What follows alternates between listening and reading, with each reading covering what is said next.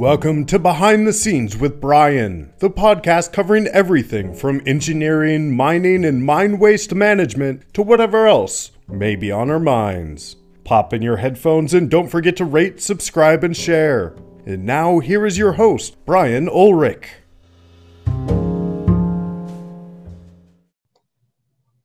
Hey everyone, this is Brian, and this is Behind the Scenes with Brian. And I am joined by a couple of employees of Golder Associates, uh, Brett Timmis and Chris Lee. And they recently presented a paper at the Tailings and Mine Waste Conference on self heating potential of sulfidic paste backfill. And I thought it was pretty intriguing and, and very worth the conversation. And uh, Chris, how are you today? I'm fine, thanks. How are you? Good, good, good. Yeah, and Brett, how about yourself? Yep, doing great, thanks.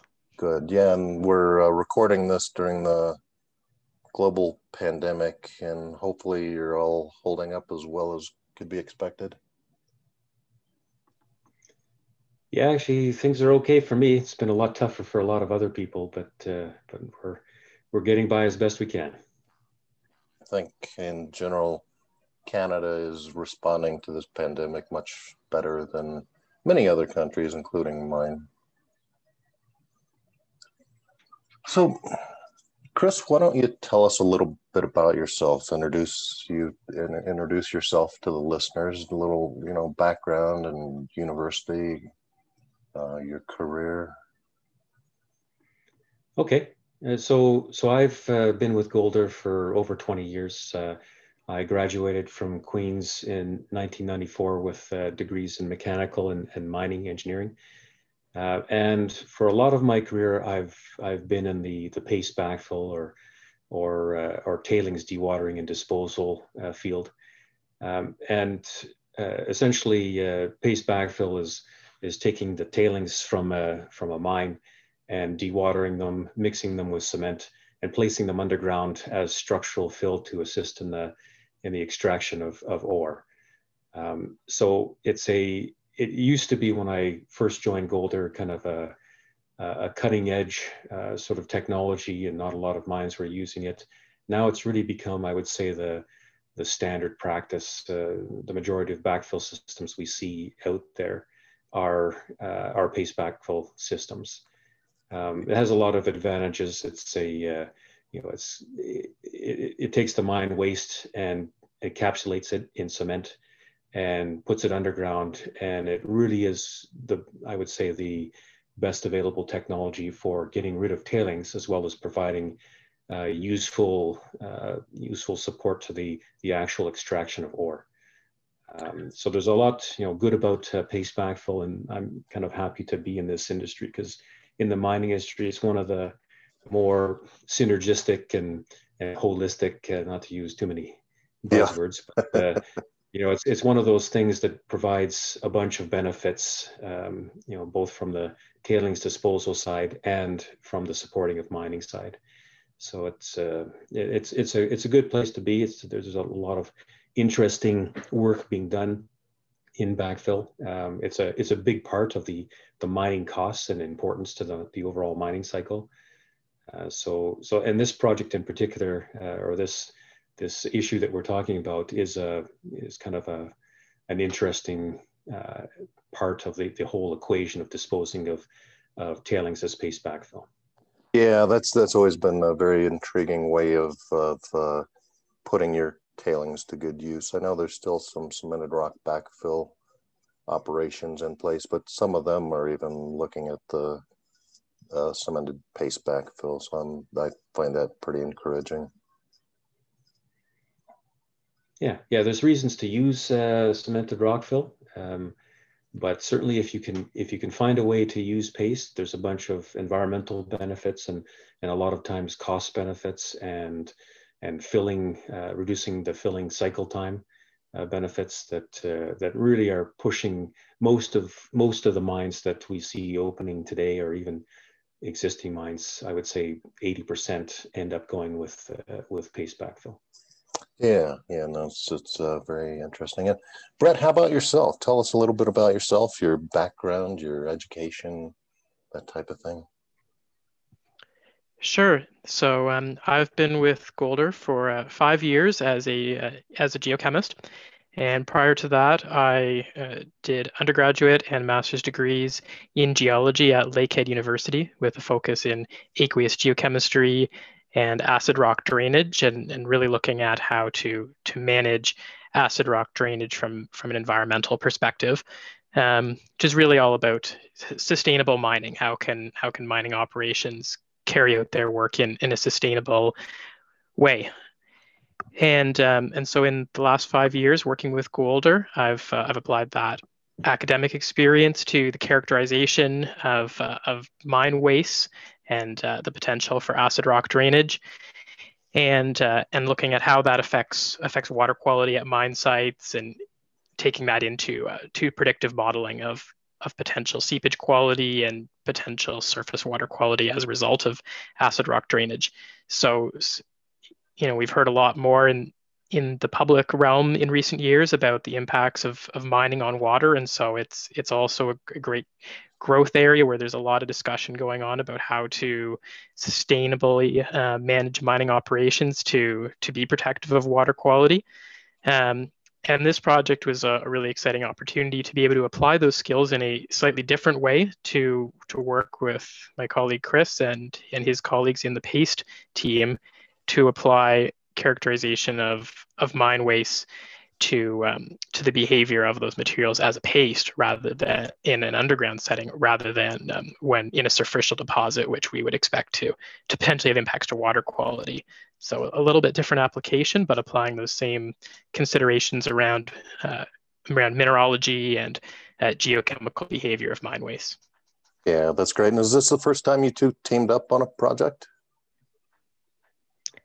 yeah yeah actually this was the first time oh, okay it's it's nice when team members can come together and, and discover a whole new set of tools and, and apply them like that. And I should imagine you'd be working together on lots of projects similar to this in the future.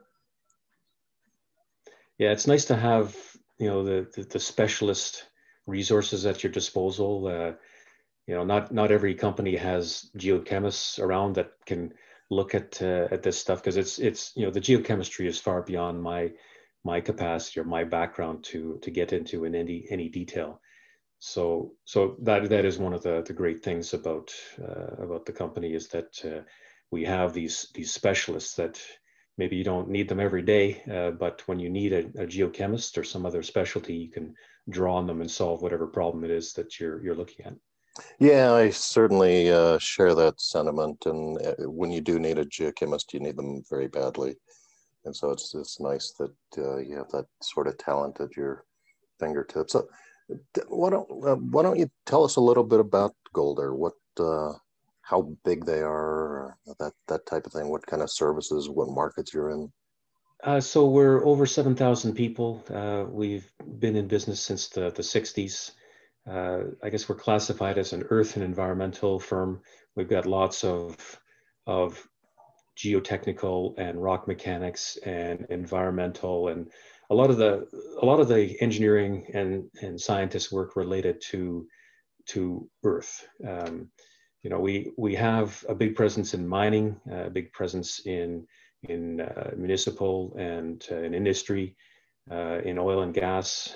Um, so we're, we're spread across a lot of a lot of sectors, uh, and really, you know, we we're I guess uh, in, in many areas we're we're specialists. You know, we we do a lot of of specialist work. Uh, the more the more complicated problems to solve, uh, like you know, like this particular problem, uh, problems that that rely on specialist capabilities that are not necessarily available in every in every company.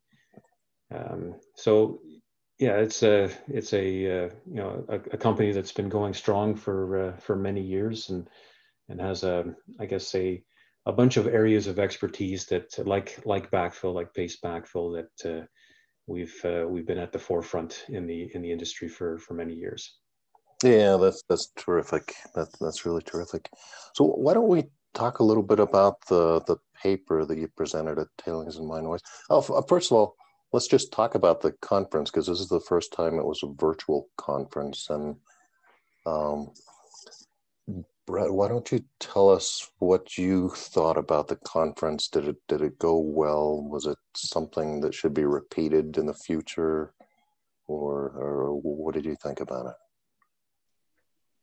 Sure. So I thought it was I thought it was very well run. Um, they had a team of uh, of technical uh, staff behind the scenes who who you know they're they're hired to do this type of thing, and they clearly had a, a clear idea of how to run a conference in this format. And and so I thought it was it was well put together. It was great to um, be able to uh, attend uh, different sessions of interest, and you know as as it fits with your schedule as well. Um, certainly certain you know it was a little bit harder. There was some efforts around uh, around networking but a little bit harder to do some of those things without uh, without being able to have that face to face contact and you know judging body body language the way you do when you're at a conference and, and speaking with people. But um, there was i think there was a, a, great opportunity for access for people who might not have otherwise been able to attend the conference. And so i would hope in future conferences that we you know look at some opportunities to for people who who can't make it in person to still be able to um, benefit from the materials presented at the conference. Um, but i certainly look forward to in the future being able to get back out there and uh, really make those those connections that that are just harder to make without a face to face situation yeah, good, good. I, I was one of the people that couldn't attend. I was out in the field during that time. They they had uh, simultaneous sessions also, did they? Yeah, I think during each time block there was three uh, three different presentation blocks that were being run where they had grouped in for example in my session there was a, a geochemistry session and it, and there was four of us presenting in that in that time block. Um, but concurrently there was sessions on on other areas of technical interest. And and of course a, a conference like tailings and mine waste is inherently multidisciplinary. And so there's there's a, a, lot of different subject areas of interest going on some of which i i listened into and uh, you know learned new things and also had it wasn't entirely clear on some of the uh, some of the subject areas that were were new to me um, but it was great to get that exposure to to different topics. Yeah there's always some really high quality talks and and speakers that are at that conference. It's almost always uh, well worth the time and, and expenses to attend that So let's let's go ahead and talk about the paper. I'm kind of uh, curious about what would inspire somebody to look into the self-heating potential of sulfidic uh, paste backfill. What what brought that thought on in the first place? Well, I can answer that. Uh, so so essentially, it came from a project. Uh, you know, working uh, for for Vale on the Voisey's Bay project uh, they'd had some studies done uh, previously that uh, that looked at the potential for, for self-heating and what the impact uh, was on on the mining and what the mitigation measures required would be. And essentially, the, the the tailings at Voisey's Bay contain a lot of pyrrhotite, which is one of the most reactive minerals that has been well documented to know, to, to burn for years if the right conditions are, are present. And, and by burn, I mean there, there's a geochemical exothermic reaction that, um, that starts off requiring uh, oxygen and, and water, but can progress to, to levels at certain temperatures where it doesn't even need uh, oxygen and it'll just uh, continue to, to produce heat, uh, which yeah. is, you can imagine uh, underground in an enclosed area uh, the the heat produced, the off gassing, is is a big problem, and mm. there are sections of of ore bodies at other mines that have been essentially sterilized because uh, because of underground uh, self heating that uh, just could not be controlled. So so the client was concerned about it, and they'd done some studies, and those studies really followed the, the traditional approach to looking at self heating, which is based on a a test that uh, was, uh, I mean, it's loosely called the McGill test. It's, it was established by some, you know, some people that uh, were at McGill and uh, is the most common standard that we know of for determining self-heating potential. And it, it essentially involves a calorimeter where you, you uh, you put a, a, a, pulverized sample in a container and you put in the you know the the optimum moisture content and uh, and supply it with oxygen and just see how much it heats up.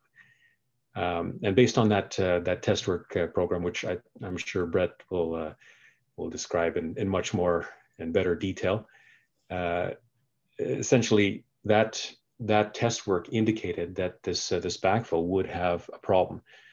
But uh, but our client looked at the test results and basically said, well, the mitigation for this this problem is it's it's it's huge. Essentially, it was using instead of two percent uh, cement to to bind the paste together, which is what was required from a strength perspective.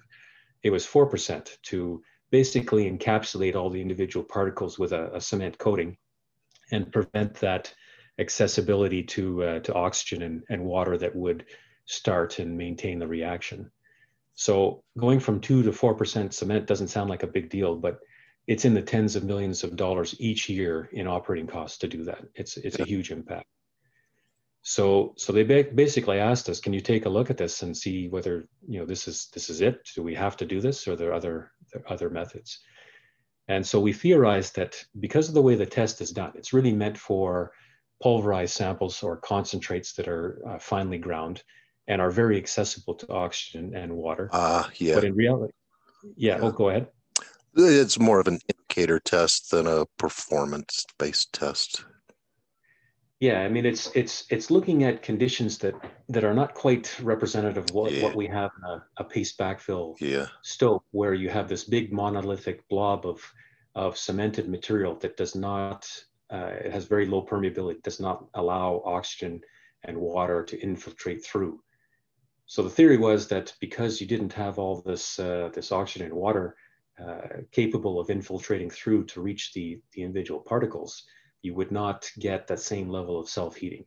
And that's really what the whole test work program was about, was to, to test that hypothesis and either confirm or deny that, uh, that by, by using a different test method that more accurately represented the, the in situ conditions, we could remove the requirement for all this excess binder that was solely required uh, to prevent the self-heating. So, so this is really interesting. But when I've been involved with the construction of large concrete foundations, there's a, a chemical reaction in the concrete as it cures the, the, the heat of hydration, also an exothermic reaction.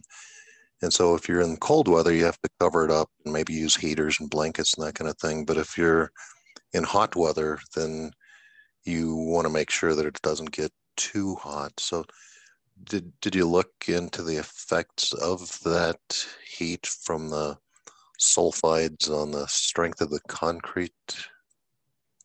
Or yeah, sorry, the, the cemented paste. Yeah, that's uh, I mean that that's kind of a standard thing that we do with paste backfill. That the self-heating bit is a little bit unusual, but mm-hmm. looking at at how the strength develops uh, in a in paste backfill mm-hmm. with varying amounts of cement, with varying amounts of cure time, and with varying amounts of uh, water to cement ratio. Uh, that's kind of a standard thing. Yeah. Um, and that was done in parallel to this testing program, just to see that the, the amount of cement that we were adding uh, was suitable to obtain the strengths that we required for the, you know, for the underground mining. Yeah. Okay. Well, that's great. That's great. And uh, let's talk a little bit about the geochemical part of this. How did you how did you use your skills to help solve the equation?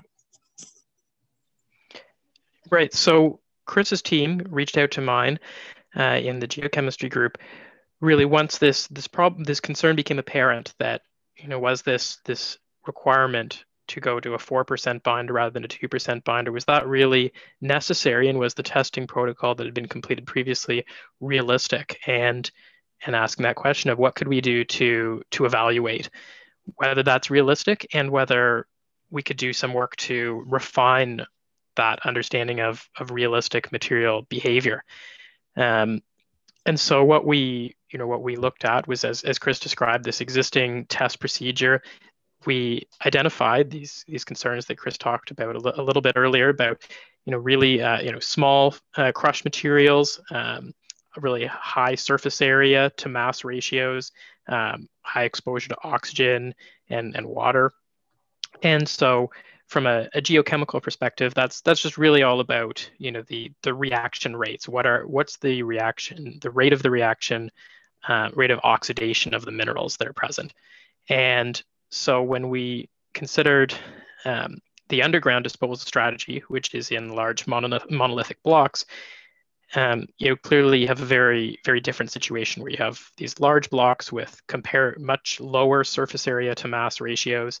Um, only the surfaces are directly exposed to oxygen and water, and that um, rates of oxygen and water um, infiltration into beyond those surfaces is, is going to be limited, but due to the um, cementation of the materials. Um, and so we we thought about what was what were the ways we could could simulate this, and and we passed a few ideas around back and forth with with our teams and with the client, and had some some great brainstorming sessions about how what what innovative strategies we could look at doing this, and and we ultimately came up with um, building a an on-site field scale test, um, which would be near full scale, um, using shipping containers to simulate that underground environment and um, mm-hmm.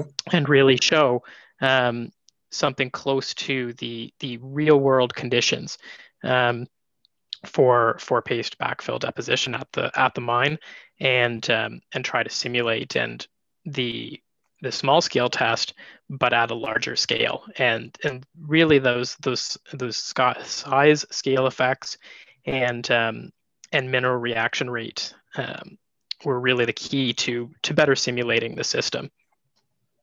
Yeah, that's uh, that's really good. And I, I would imagine at first you were a little bit hesitant to to accept that the McGill test wasn't uh, the end all for this. I mean, it's a it's a standard test for that's been in place for a long time.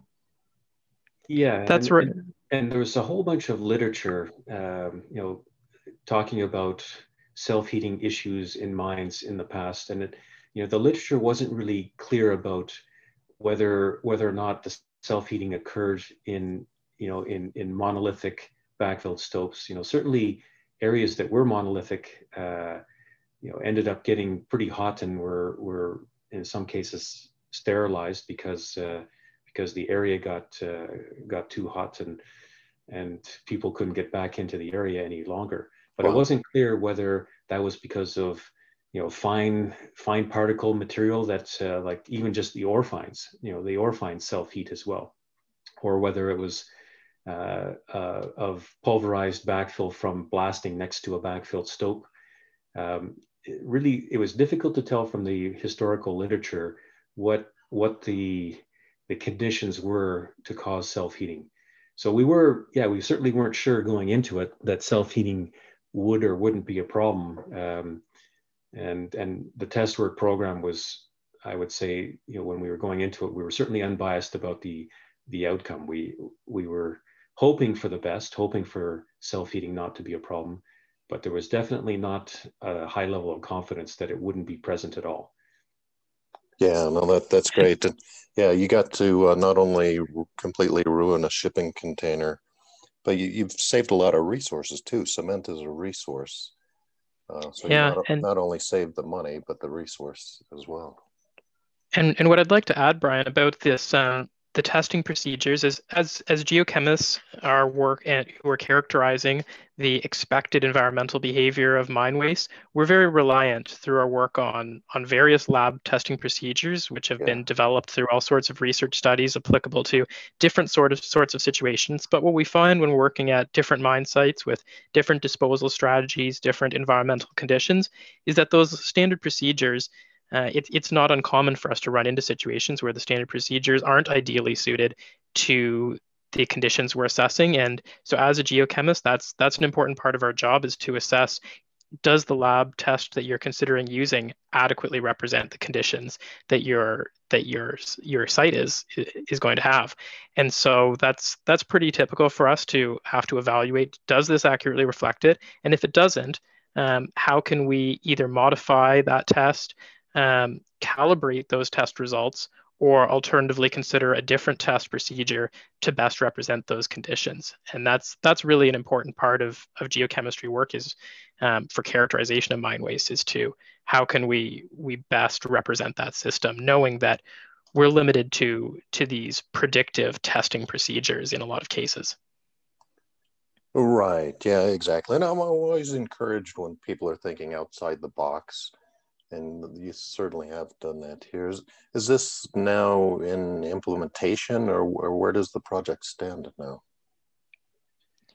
Yeah, so they have, uh, you know, the, the test work indicated that that uh, they could use lower binder contents than in the the previous studies, and and I believe they're taking that forward. Uh, I'm not uh, involved in the in the current work that's going on, but uh, I believe they're they're taking that forward to the next level. There, you know, there there is as part of our our study, there was a recommendation for monitoring and reconciliation of the of the test program results with the initial stoping operations, just to you know do a final check to make sure that what we got in those large scale tests was reflected in reality in the you know in the first stopes that were taken in the in the mines. So I, I, I understand from the project status that they're not quite at the stage yet where they've filled any stopes, but uh, uh, but I think it's coming soon. Yeah, hopefully those are instrumented so that you can maybe write a companion paper about this on the the implementation of the of the the whole concept. Yeah, yeah, it would it would be good to go all the way from the lab scale to the field scale to the you know the the real production level. Yeah. Uh, information just to see that it all you know it all jives. Yeah absolutely absolutely. Yeah so where, where do we go from here? What is the, I'm, I'm sure you're going to be implementing this at other sites as they come along. Sure. So, I mean, what we found through through our study that we ran, where we we instrumented those shipping containers, we simulated the the underground stope, and and we really found that the materials weren't uh, at this site using using the, their um, their their paste composition and their uh, waste rock that was some of which would be in contact with that paste. Um, we found that it the self-heating conditions didn't develop in our test.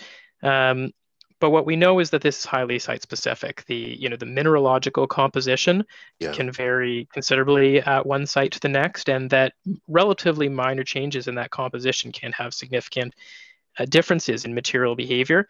And so what we've what we've demonstrated here is that the is, is that the the lab scale test should be is use is still a great screening tool. Still, it's still the step one. I, oh, I wouldn't sure, advise sure. that you you don't start there. But if you have results that suggest you have got a problem, it doesn't mean that has to be the end of the road and that now you have to take the most conservative approach. It says, okay, well, we can take a step back and look at do we believe this accurately simulates the conditions we have at our site and um, and if we're concerned that it may be too conservative for the conditions at, that, at another site, then we've we've we've got a test procedure now that we we ran it.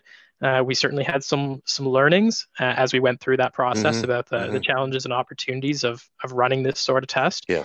Um, and and you know it would be great to to apply those learnings to to another site to um, evaluate whether the um, that lab test you know is accurate for that site or, or whether it, it is again too conservative. And and I would expect that at some sites would we, we would see similar results of being too conservative but there would be certain materials where you, where you know that particular blend of uh, of of mine wastes and, and mineralogy you're just going to have that super high reactivity. And so you have to carry out the testing, um, but now we, we have that protocol in place and the experience in place to be able to demonstrate that this has been done and, and has provided answers. So that would be, be great to be able to apply that uh, at another site.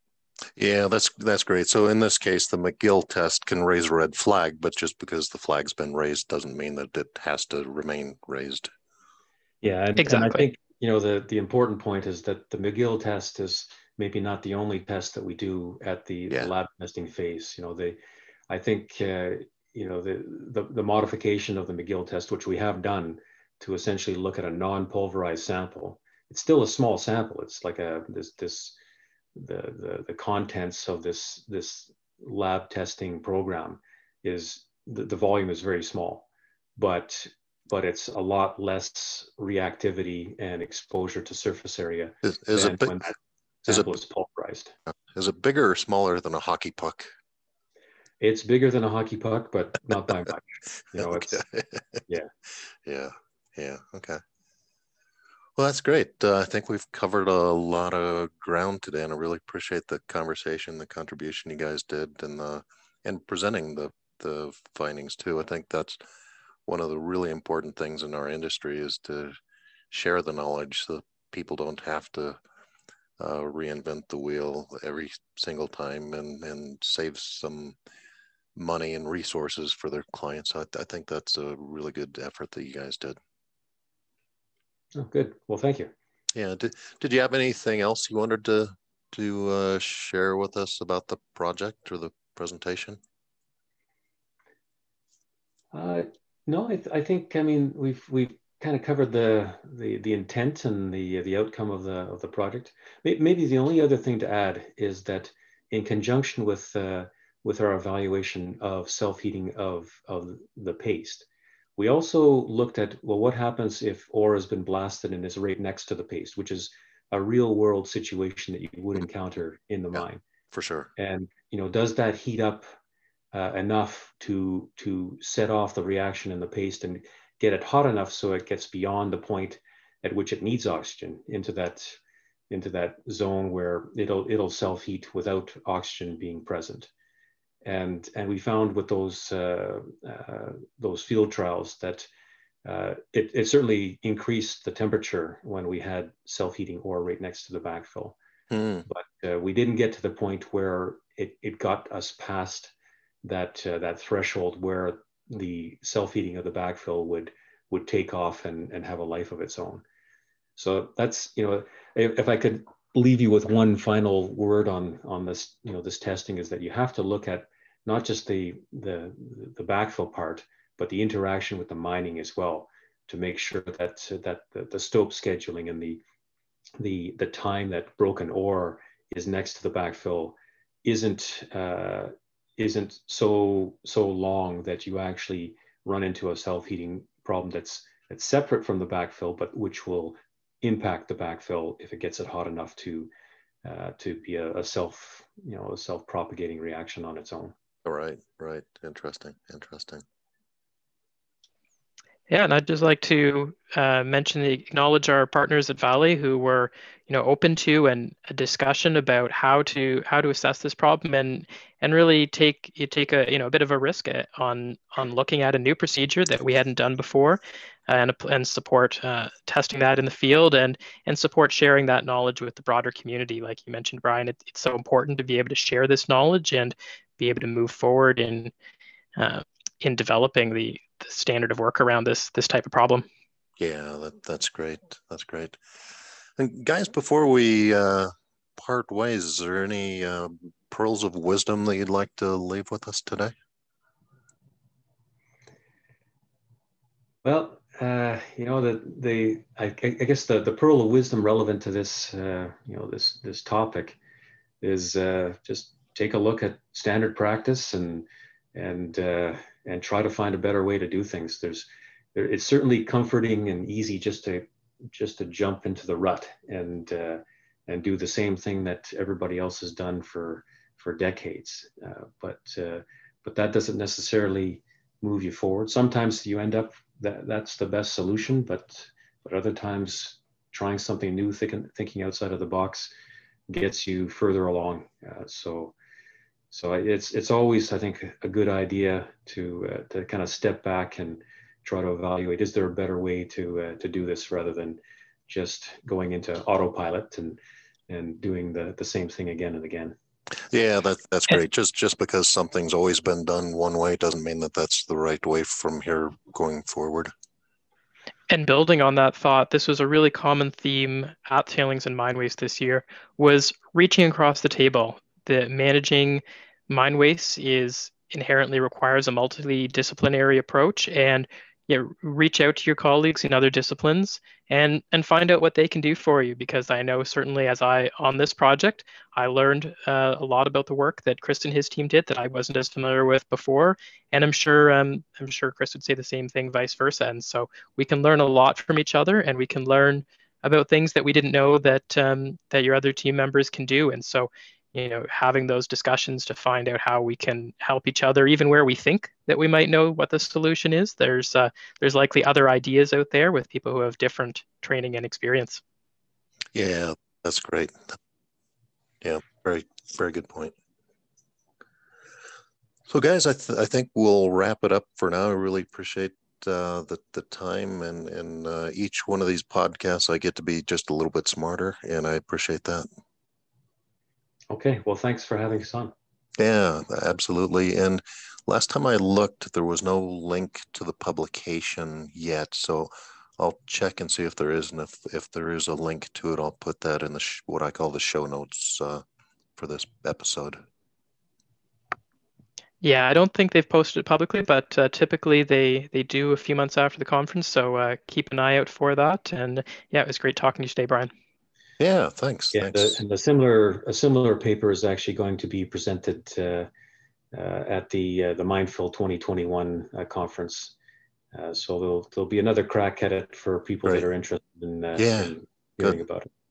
Good. Yeah, and I think the Minefill conference for this year just occurred um, maybe a month ago or so. Uh, well, that's the Paste uh, conference uh, was about a month ago. Uh, the Minefill conference has been delayed. It was it was slated Ah. for you know early 2020, but uh, uh, but it uh, well, sorry mid 2020, but uh, it's been delayed until 2021. It didn't happen at all uh, Mm, mm, shame. Okay. Well, uh, with that, uh, guys, I appreciate your time and uh, look forward to more conversation in the future and, and to actually being able to read your paper. Okay, thanks, Brian. All right. Great. Take care. You too. Bye bye.